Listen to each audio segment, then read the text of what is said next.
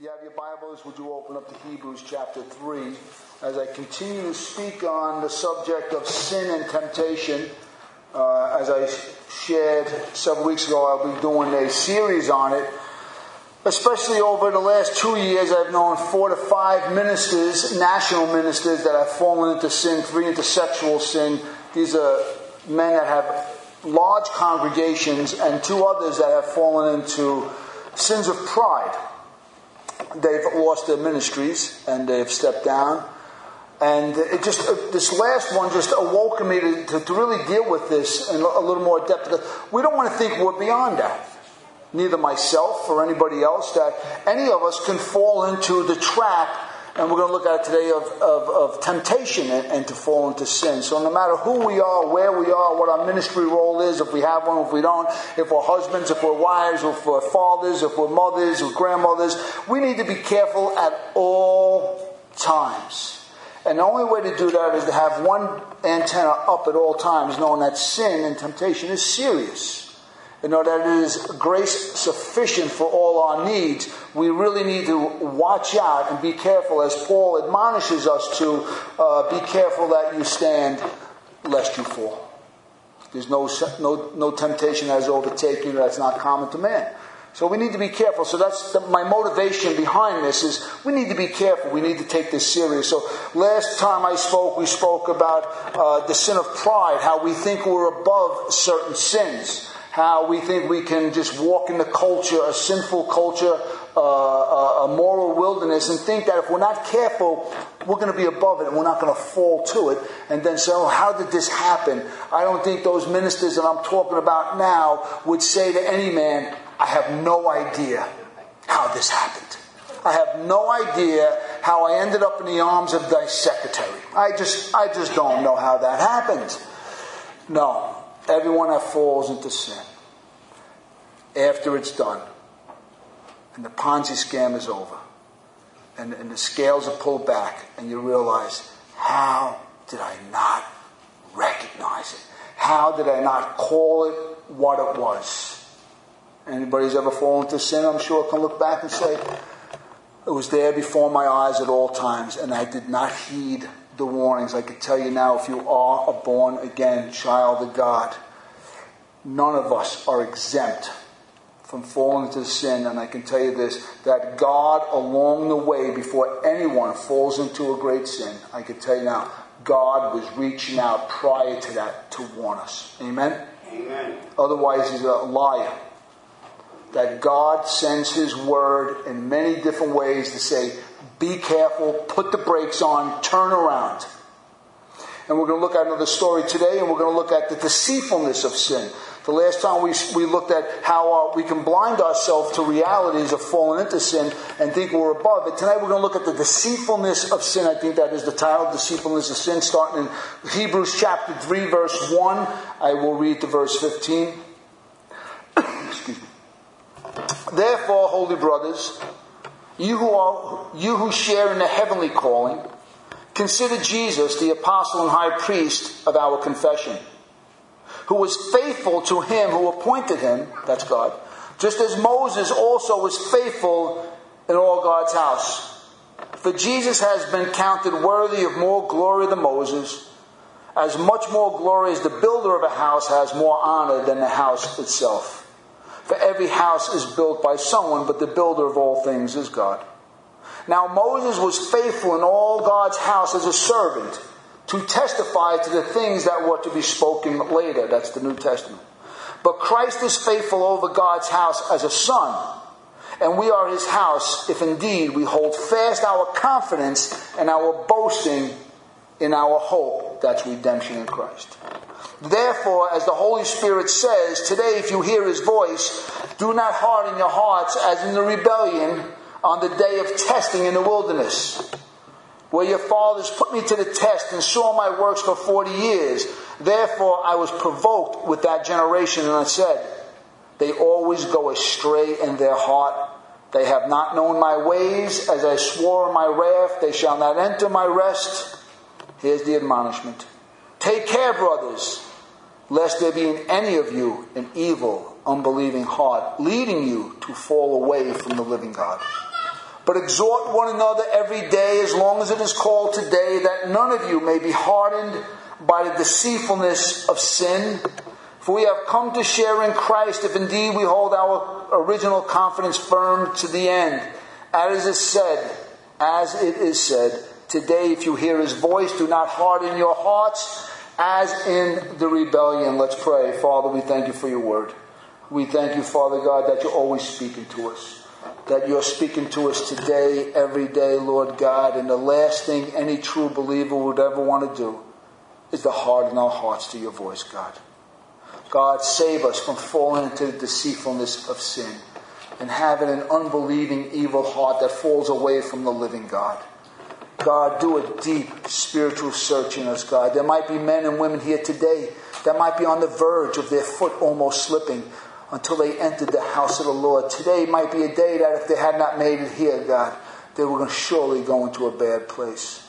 So, Lord, speak to our hearts, Father God. Let your word never, ever return empty or void, Father God. But let it do its purpose, that for which it was set out to do, Father God. Convict us and strengthen us and give us hope, I ask, Father God. In Jesus' name, amen. The deceitfulness of sin. I'm going to take a drink of water. Look at everybody. See all the smiling faces. Some perplexed faces. They're wondering, does this sermon apply to me? Is he thinking of me? He knows something. The pastor knows something. I see a couple of guilty faces out there. On December 10th, 2008, Bernie Madoff's sons told the authorities that their father had confessed to them personally that the asset management unit, uh, uh asset management unit of his firm was a massive Ponzi scheme in 2008. And they quoted their father as describing the whole business as one big lie. 2008. And so began the painful revelation to thousands that all their monthly brokerage financial statements about how well they were doing, how well their portfolios were doing, was just one big lie. All the money was gone. Thousands, $50 billion by one man. There was nothing. Totally bankrupt. People that were living as millionaires had nothing overnight. The mask was pulled away the whole thing was an absolute lie. I have to think, that buyer's remorse at its worst was found here. Emotionally, some people have never recovered. Many committed suicide. And the list goes on and on and on and on. Actually, one of his sons committed suicide. That's how severe it is. When one day you wake up and you think that your reality is not reality. It's not. It never was. The whole thing was a lie. And there's nothing you can do. And part of you hates yourself. Because the statements that were coming in looked so good. It was meeting my desires. I didn't look careful enough. In 1999, a financial analyst named Harry Markopolos informed the SEC, the Security and Exchange Commission, that he believed that it was both legally and mathematically impossible to achieve the gains Madoff claimed to deliver. Mathematically and legally impossible. According to uh, Mr. Markopolos, he knew within five minutes that Madoff's numbers did not add up. And it took four hours of failed attempts to replicate them to conclude finally that Madoff was a fraud. This is in 1999. He was ignored by the Boston SEC in 2000 and 2001. That's again the Security and Exchange Commission, as well as the New York Security and Exchange Commission in 2005 and 2007. Four attempts he made. When he presented further evidence, no one listened.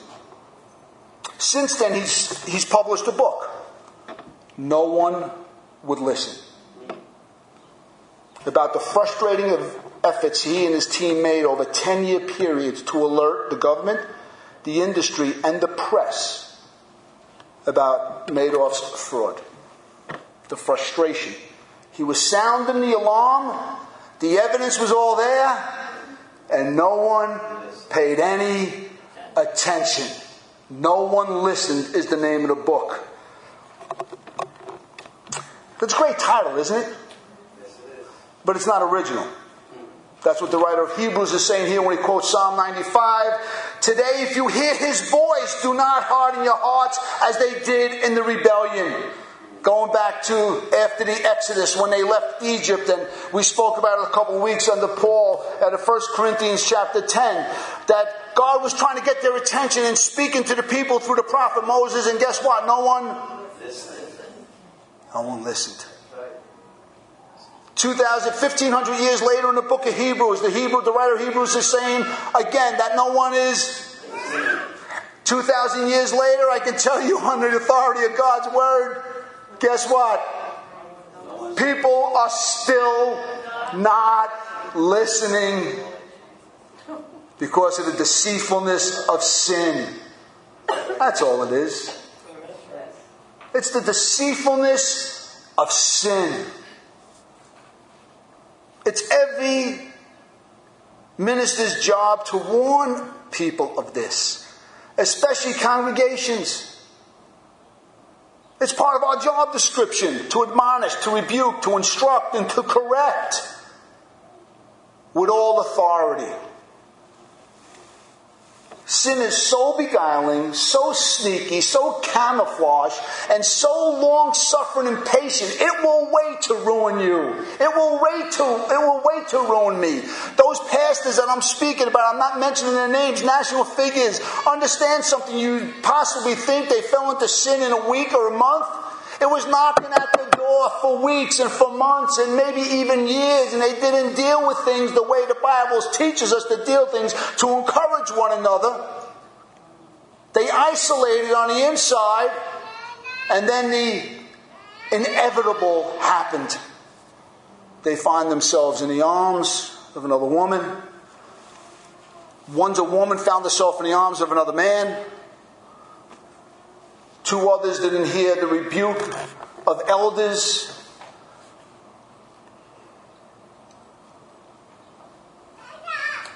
Sin has the ability to turn people, even God's people, away from the living God. Amen. Amen. Let me give you a side note here. Though we believe in eternal security, please understand that. We're, we're, unashamed to speak like that. We believe absolutely the Bible teaches eternal security for those who are genuinely saved.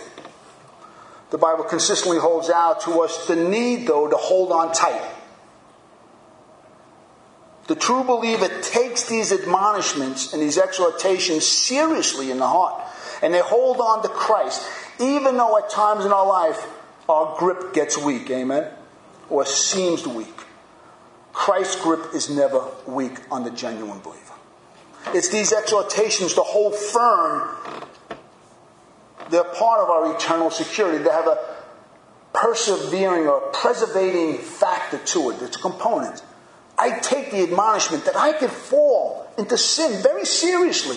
And it's that fear as I read Scripture and I see it in Scripture and I see it in the Old Testament, the New Testament. I see it throughout 2,000 years of Christian history. I saw many greater men than myself fall into great sins. I've seen good men fall into bad sins.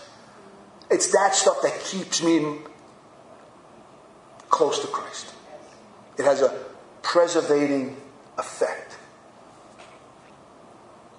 That's one of the ways we have eternal security. Eternal security is not like I'm going to sit back and God's going to take me to heaven after a 30 year binge on drugs and alcohol and women. Here I am, God. I walked down the aisle one day 30 years ago and here I am, I'm dying. No, it's not the way it works. It's not the way it works. We're afraid on the inside to fall away from the living God. Well, there's something in us that it, it, we can't sleep. God haunts our conscience. Amen. Though we might fall into sin, sheep fall into the mud, but they're not comfortable in it.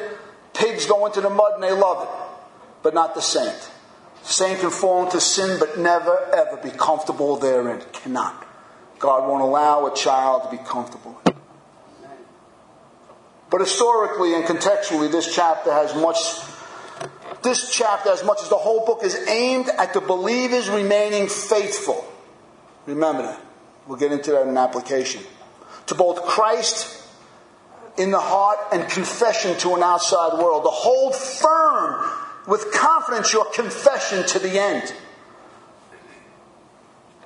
New Testament faith is never seen as a passive or silent faith, but it's active and alive. It's revealing itself at all times to all people through life and conversation. Sooner or later, if you're a Christian, people around you have to know you're a Christian because something on inside is happening. This living, act of faith was being silenced in this book of Hebrews. And many people were returning to their old Jewish roots and to the law of Moses and to ceremony as opposed to just holding on to Christ. So our writer is encouraging them as long as it's today, do not harden your hearts to Jesus, but return to Him. He's filled with mercy and grace. Come back to Christ. What are the lessons we can learn from this text concerning remaining faithful? I could have put remaining faithful instead of deceitfulness of sin. At first look, it, it seems negative. Don't be deceived. Don't be seduced, another translation says, by, by sin. But in the final analysis, it's not about just don't sin. Stop. Don't touch it. Don't touch the cookie. Don't do drink. Don't. It's, we can't, we're not running around saying stop this and stop that. Those are moral exhortations. The Bible's filled with them. It's, it's more deeper than just don't sin. He's saying remain faithful to Jesus, the author and perfecter of your faith. Stay pure and honor Christ in your hearts. Set your hearts apart for the love of Christ. This is not about just be a little better than the other religions, be a little better than you used to be. This is something much deeper. Remaining faithful faithful to God in the life of holiness, of good works, of witness, of love and concern for other Christians. A loving spiritual community is what this, gen, this, this writer is concerned about. Remain a loving spiritual community serving the living God. Everyone doing their part is what he's saying. Remain faithful to God as a church, as a people, as the body of Christ. We need to be careful of thinking about being saved just in the, in the personal, well, when I die, I'm going to go to heaven terms. That's, that's salvation to some people. It's not. It's about the kingdom of God on earth as it is in heaven. This is faithfulness to God. This is salvation. This is eternal life. Not about when I die and I'm going to heaven. It's about the kingdom of God here on earth through the living church as we serve the living God. And this is something sin can easily distract us from doing. Sin enters into the equation. You're never going to see someone filled with faithfulness to God as they're struggling with sin in their life. The exhortation to be beware and be careful that anyone fall into an evil, unbelieving heart is possible for any of us. What are some of the lessons we can learn from this text? Let's start in verse 12. If we could pull verse 12 up there.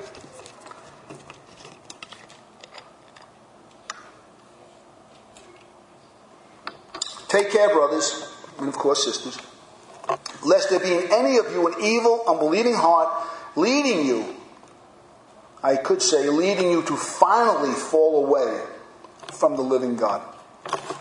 One of the lessons that the writer wants us to do is to have a very honest and genuine self examination, self evaluation of who we are in the faith, where we are. Paul uses the same language in 2 Corinthians when he says, Examine yourself to see whether you're in the faith. It's interesting, take care, brothers, is the same word Paul uses in 1 Corinthians chapter 10, of which we spoke about a couple of weeks ago, when we spoke about take heed that you stand. Be careful that you think you're standing so spiritually strong, lest you fall. It's the same word.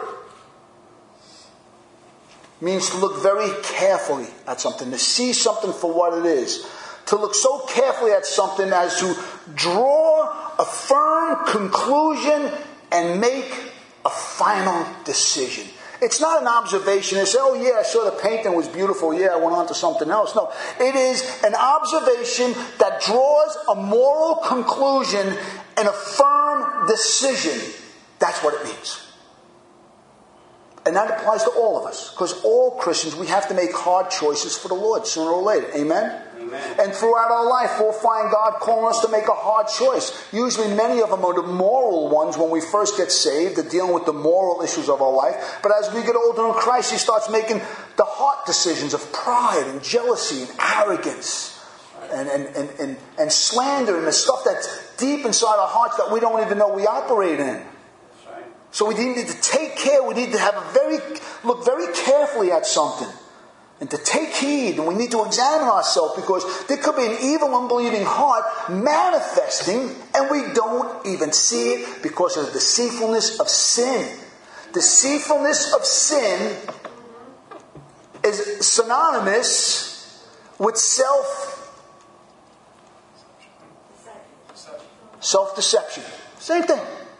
Deceitfulness of sin and synonymous with mankind's great propensity to self deception. We love to be deceived. What do you think those people were getting the statements every month? Look at my portfolio, I'm getting 20%, 20. This is, it's too good to be real. You're right, it was too good to be real. You should have looked closer.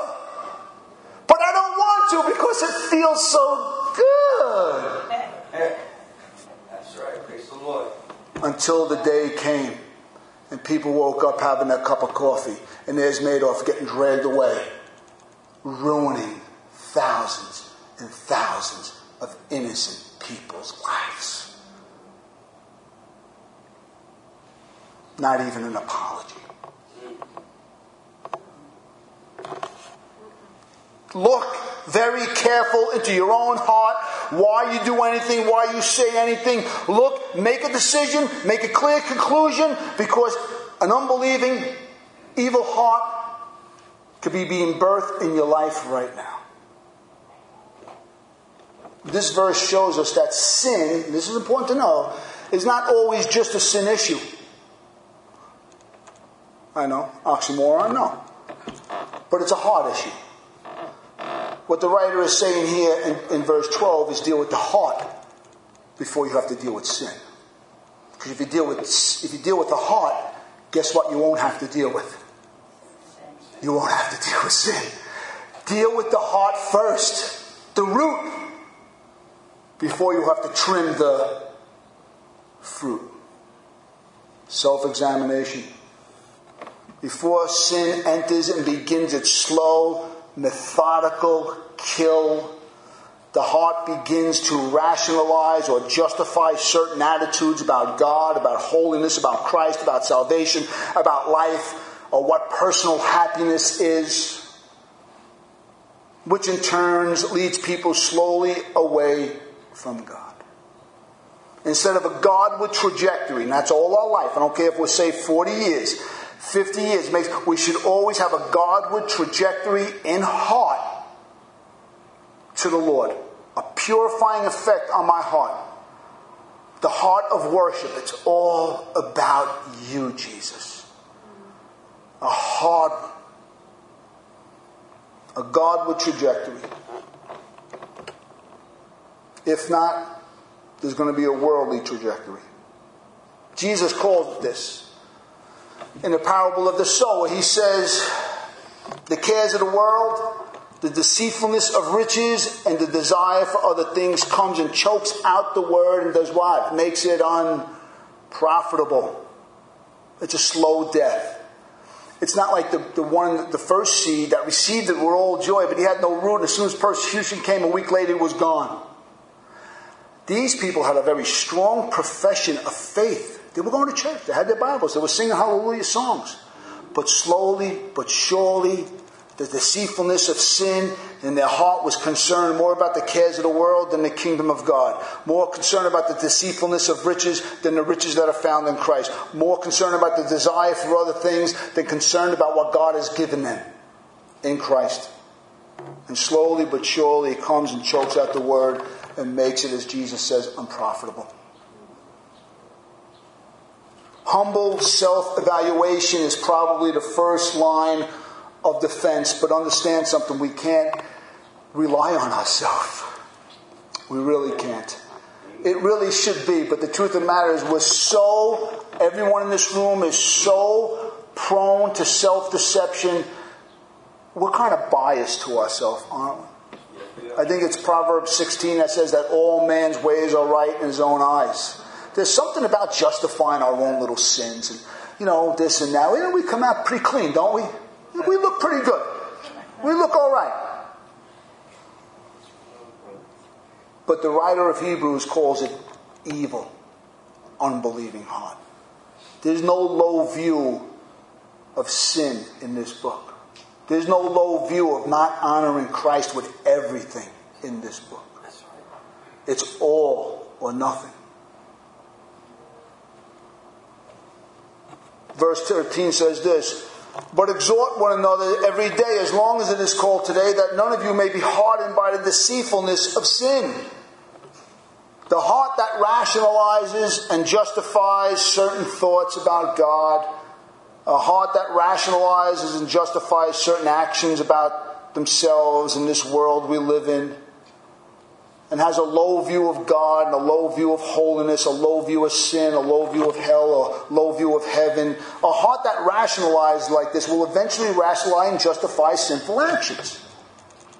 Before we, before Eve took the fruit and ate it, she was seduced into believing it would make her wise and be like God.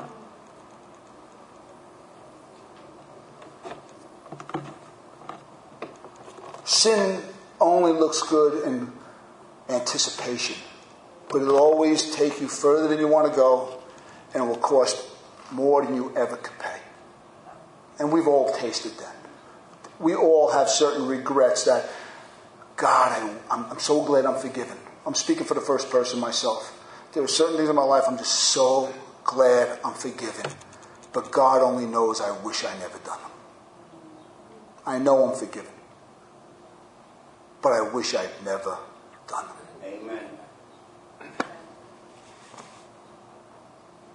Thinking somehow that passing pleasures of sin are greater value than Jesus and salvation the passing pleasures of sin are somehow greater than personal holiness, of witnessing for Christ, that somehow the passing pleasures of sin are greater value than faithfulness and a clean conscience. The intangibles of Scripture, the intangibles of the presence of the Spirit of God in us. Contentment with nothing, Paul calls it. Their hearts it means they set their affections on something other than Christ. And we can all do it. There are things in all our life. There might be things in our life right now. As a matter of fact, the writer of Hebrews talks about it in the 12th chapter. He says, not just to lay aside the things, sin that so easily entangles you, but the things that so easily hinder us. Not necessarily sin, but they can, they can lead us away from a fervent, faithful, loving relationship with Christ. Our hearts can be easily deceived and then hardened. That's how it works. You're deceived, your eyes are off Christ, or you got half an eye on Christ, you got an eye over here, you got half an eye over here. You're back and forth. I'm going to church, but I'm also doing this, and I'm back and forth and back and forth, and before you know it, you don't even realize that you're getting colder and colder and further and further away from Jesus. Do you know how many people over 25 years of salvation I see that I worshiped with, I prayed with, I've, I've seen repentance, I baptized them, I've married them to their wives, I dedicated their children, and when you see them now, it's like looking at someone that never saw Christ in their life. And I look at them and One gentleman, I was texting for about a year, must have reached out to him at least a dozen times over a year, reaching out. I know he was going into the world. Someone who worshiped, who led worship, loved the Lord, never returned a call. And then one day, uh, unbeknownst to him on his jog, he turned the corner and guess who was there reading his Bible? the pastor. I'm doing well. Oh.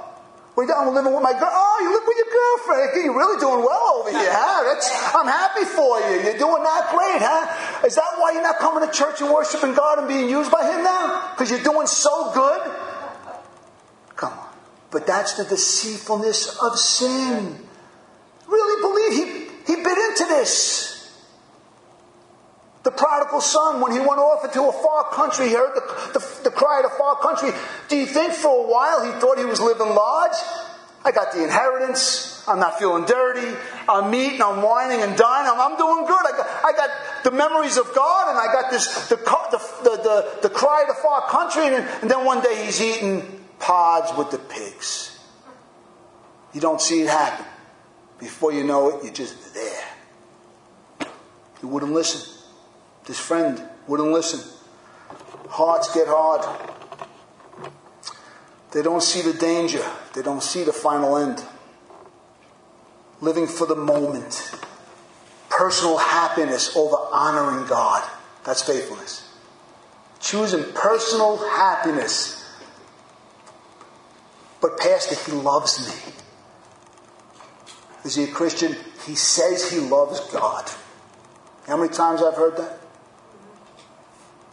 Is she a Christian? She goes to church. We'll deceive ourselves. We'll, we'll do anything. We can rationalize anything because we want it. Just like our, our consumers, they, they, they wanted to hear what Madoff was saying. They wanted that. They loved it. They didn't question it. Unequivocally, they entrusted him. Hedge funds gave him hundreds of millions of dollars. Gone, evaporated, totally gone. Ruined. No one questioned. Nobody was examining. They were living for personal moment and personal happiness over honoring God.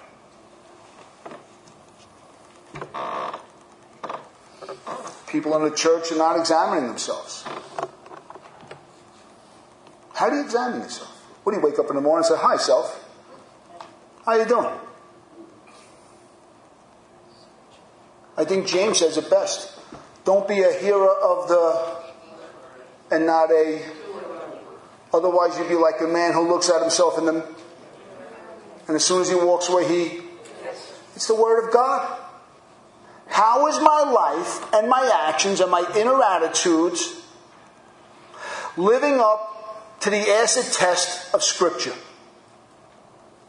Well, I don't know. I don't go to church, but ah, you're neglecting the fellowship of the saints. That's what he exhorts us here. Exhort one another every day. That's what Christians do. They think that a weekly statement of I went to church, what was the sermon about? Don't know, but it was good. Are revealing their, their true status. Little do they know, just going to church can be one of the greatest Ponzi schemes ever. People are going to church, but they're not going to heaven. Wait till that Ponzi scheme is revealed. Wait till the religious resume people sit there with devoted for decades upon decades upon decades to church but not to Christ, and then they die and they hear these dreaded words. I never knew you. Depart from me, you workers of iniquity. It's a Ponzi scheme. But to hear the word week in and week out and to continue in sin is a sure recipe to harden your heart. Sometimes beyond remedy. 10th chapter says this if we continue to sin after coming to the knowledge of the truth, there no longer remains a sacrifice for us, but only one thing a fearful expectation to fall into the hands of the living God. That's all that's left. Because why? They trampled underfoot the precious blood of Jesus Christ and insulted the Spirit of grace. The Spirit of grace that reveals Christ in every faithful sermon. Do you think I it's my job to reveal, it's my job to be true to the scripture. It's Pastor John's job to be true to the scripture, true to the text, true to exposition and lifting up Christ. But when you don't obey, it's not me you're not obeying, you're not obeying the spirit of grace. You're insulting, and we're insulting the spirit of that reveals Christ, his salvation, and his goodness though this can happen on the eternal scale of what I was just speaking about right now, it could also happen on an earthly scale. Christians toying with sin is a dangerous, dangerous thing.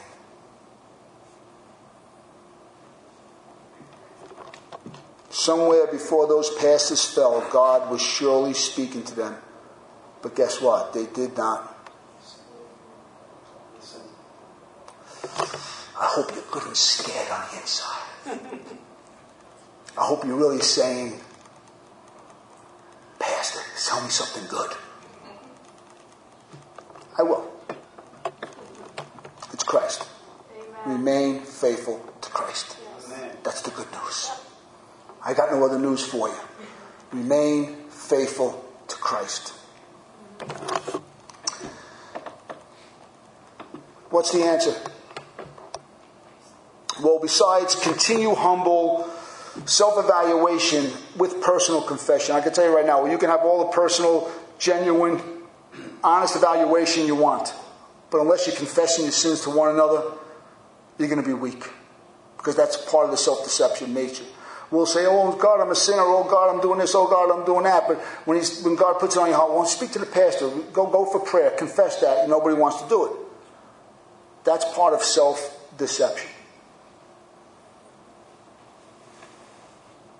we need what verse 13 commands. And it is a command. When it says exhort one another each day, that's in the imperative. If you don't know what that means, that means daily, every day, um, you're commanded to exhort, to encourage, and edify one another in a life of holiness so you don't self deceive, you don't fall into deceitfulness of sin. This is the second line of defense. After genuine, honest self evaluation with confession, we exhort one another in a community of faith because we know the days are evil. We know today's the day when you hear his voice, do not harden your hearts. And so we don't fall into it. We encourage one another like we're doing right now through the preaching of the word. Christian community is the only real safeguard from a deceitful, beguiling, seducing nature of sin. There is no other. Christ is not building anything else but the Christian church. His spirit and his revelation of our hearts are found in Christian community. Not at home just reading your Bible. As good as that is, and we need to do that. My friend, who I witnessed to, who I reached out for a year, who was part of the Christian community for years, who didn't answer a text, didn't answer a phone call for a year, but when he saw me, understood he was reading his Bible while he was living with his girlfriend. It's the epitome, the quintessential picture of self deception. I tell you, the, the American church is, an, is a train wreck.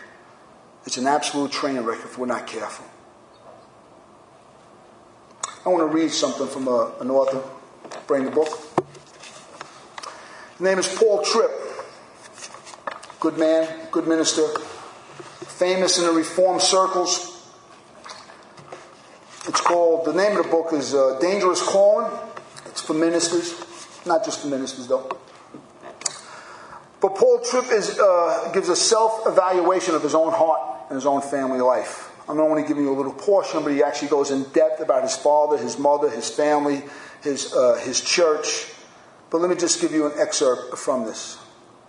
He goes on to say this For much of my Christian life, a portion of, and a portion of my ministry, I had no idea that my walk with God was a community project.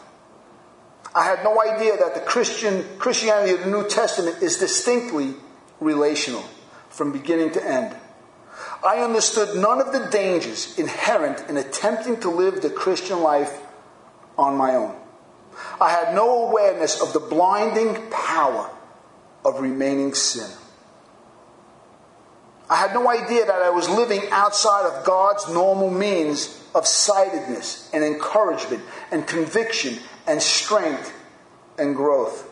I had no idea how much consumerism and how little true participation marked the body of Christ. I had no idea of the importance of the private ministry of the Word of God for the health of the believer. I had no idea. I have come to understand that I need others in my life. I know that I need to commit myself to a living, to living intentionally in an intrusive, Christ centered, grace driven, redemptive community. What he's saying, I need to live intentionally with other people that are allowed to speak into my life to be intrusive with love. And to say, you know something, what's going on, brother? I see an inconsistency in your life. Tell me what's going on in marriage. Tell me what's going on in work. Tell me what's going on with the secretary. Tell me what's going on with those. You, I know what you struggled with 10 years ago. Is, is anything going on? We need to live in relationships that are intrusive, lovingly, redemptively intrusive, is what this man is saying. He had no idea, he says. I have realized how much I need warning in my life. I need encouragement. I need to be rebuked. I need correction, but I also need protection and grace and love. I see myself as connected to others, not because I've made the choice, but because of the wise design of the one who is the head of the body, the Lord Jesus Christ. It wasn't his great reasoning that bring him to this final conclusion. It's the design of God to live in community and exhort one another, edify one another, correct one another, be intrusive into each other's life in a loving way, to speak to each other so we don't fall prey to the deceitfulness of sin that ends up having a hardened effect on our heart and falling away from the living God. This friend of mine that I'm telling you, he served God for years. He is nowhere on the planet, wants nothing to do with God. What happened to him? Why isn't it going to be me next week? Why is it not going to be you? Well, one thing I can be sure of, I got enough people in my life that know me, know my weaknesses, know my failures, know my propensities for sin, and they can lovingly bring it to my attention. Though it's awkward at times, we need to hear it. Amen? Yes. We need to hear it. And then where do we do that? Do we, do we call one another up and say, well, it's confession time? You confess to me and I'll confess to you? It's done in mutual fellowship. When we, me and one of the brothers, we go out golfing, we, we golf, we enjoy hacking the, well, the greenskeeper don't enjoy it, that's for sure. But in there is fellowship, and in there is confession, and in there is encouragement. We do it in fellowship. We do it in coffee. I had a friend of mine came in from Arizona. He's another minister. And we met, him and his wife and me and Terry met on Thursday. And we had a great time for the first 45 minutes, maybe an hour. Uh, my wife had to run back to work. And, and out of nowhere, it turned into heartfelt confession and ministry of grace. And they were going through things that just came up as we spoke. And they were encouraged. I was encouraged. We weren't meeting to encourage. We were meeting to just love one another. And it turned into this just out of normal fellowship. Are you living in isolation? Do, do you really have genuine Christianity? Is there men and women that can look you in the eye and say, I think you're self deceived and you might be lying? And not get highly offensive? Do you have that kind of community? Do you have that kind of friendship? Are you exhorting one another? Let's close. Let me give you some thoughts.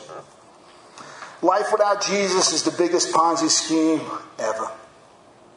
And many people are going to find out at the end, unfortunately, unless we get Christ to them.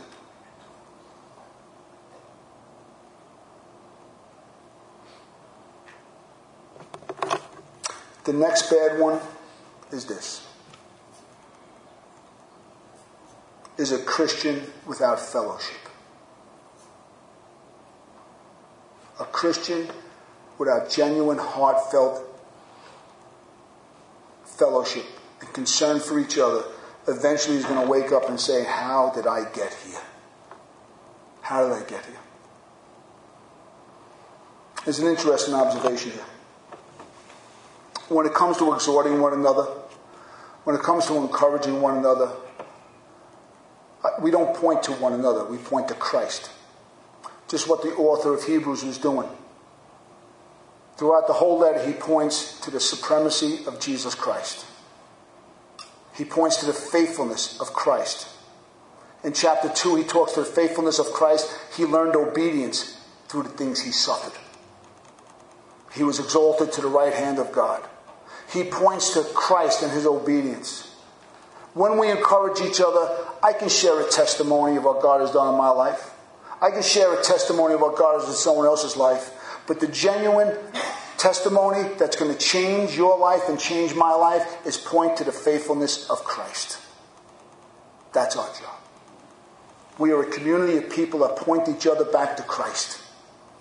Come on, He's merciful. Come on, he's filled with grace. Come on, he wants to hear from you. Come on, he longs to see you. He misses you. He loves you. He's faithful. He's been tempted with all things, but yet without sin. And he's a merciful and sympathetic high priest who can answer all our needs in times of temptation. Do you want to hear how much I love you, or do you want to hear how much Christ loves you? That's what we do. We point people to Christ. Father, we thank you for everything you've done.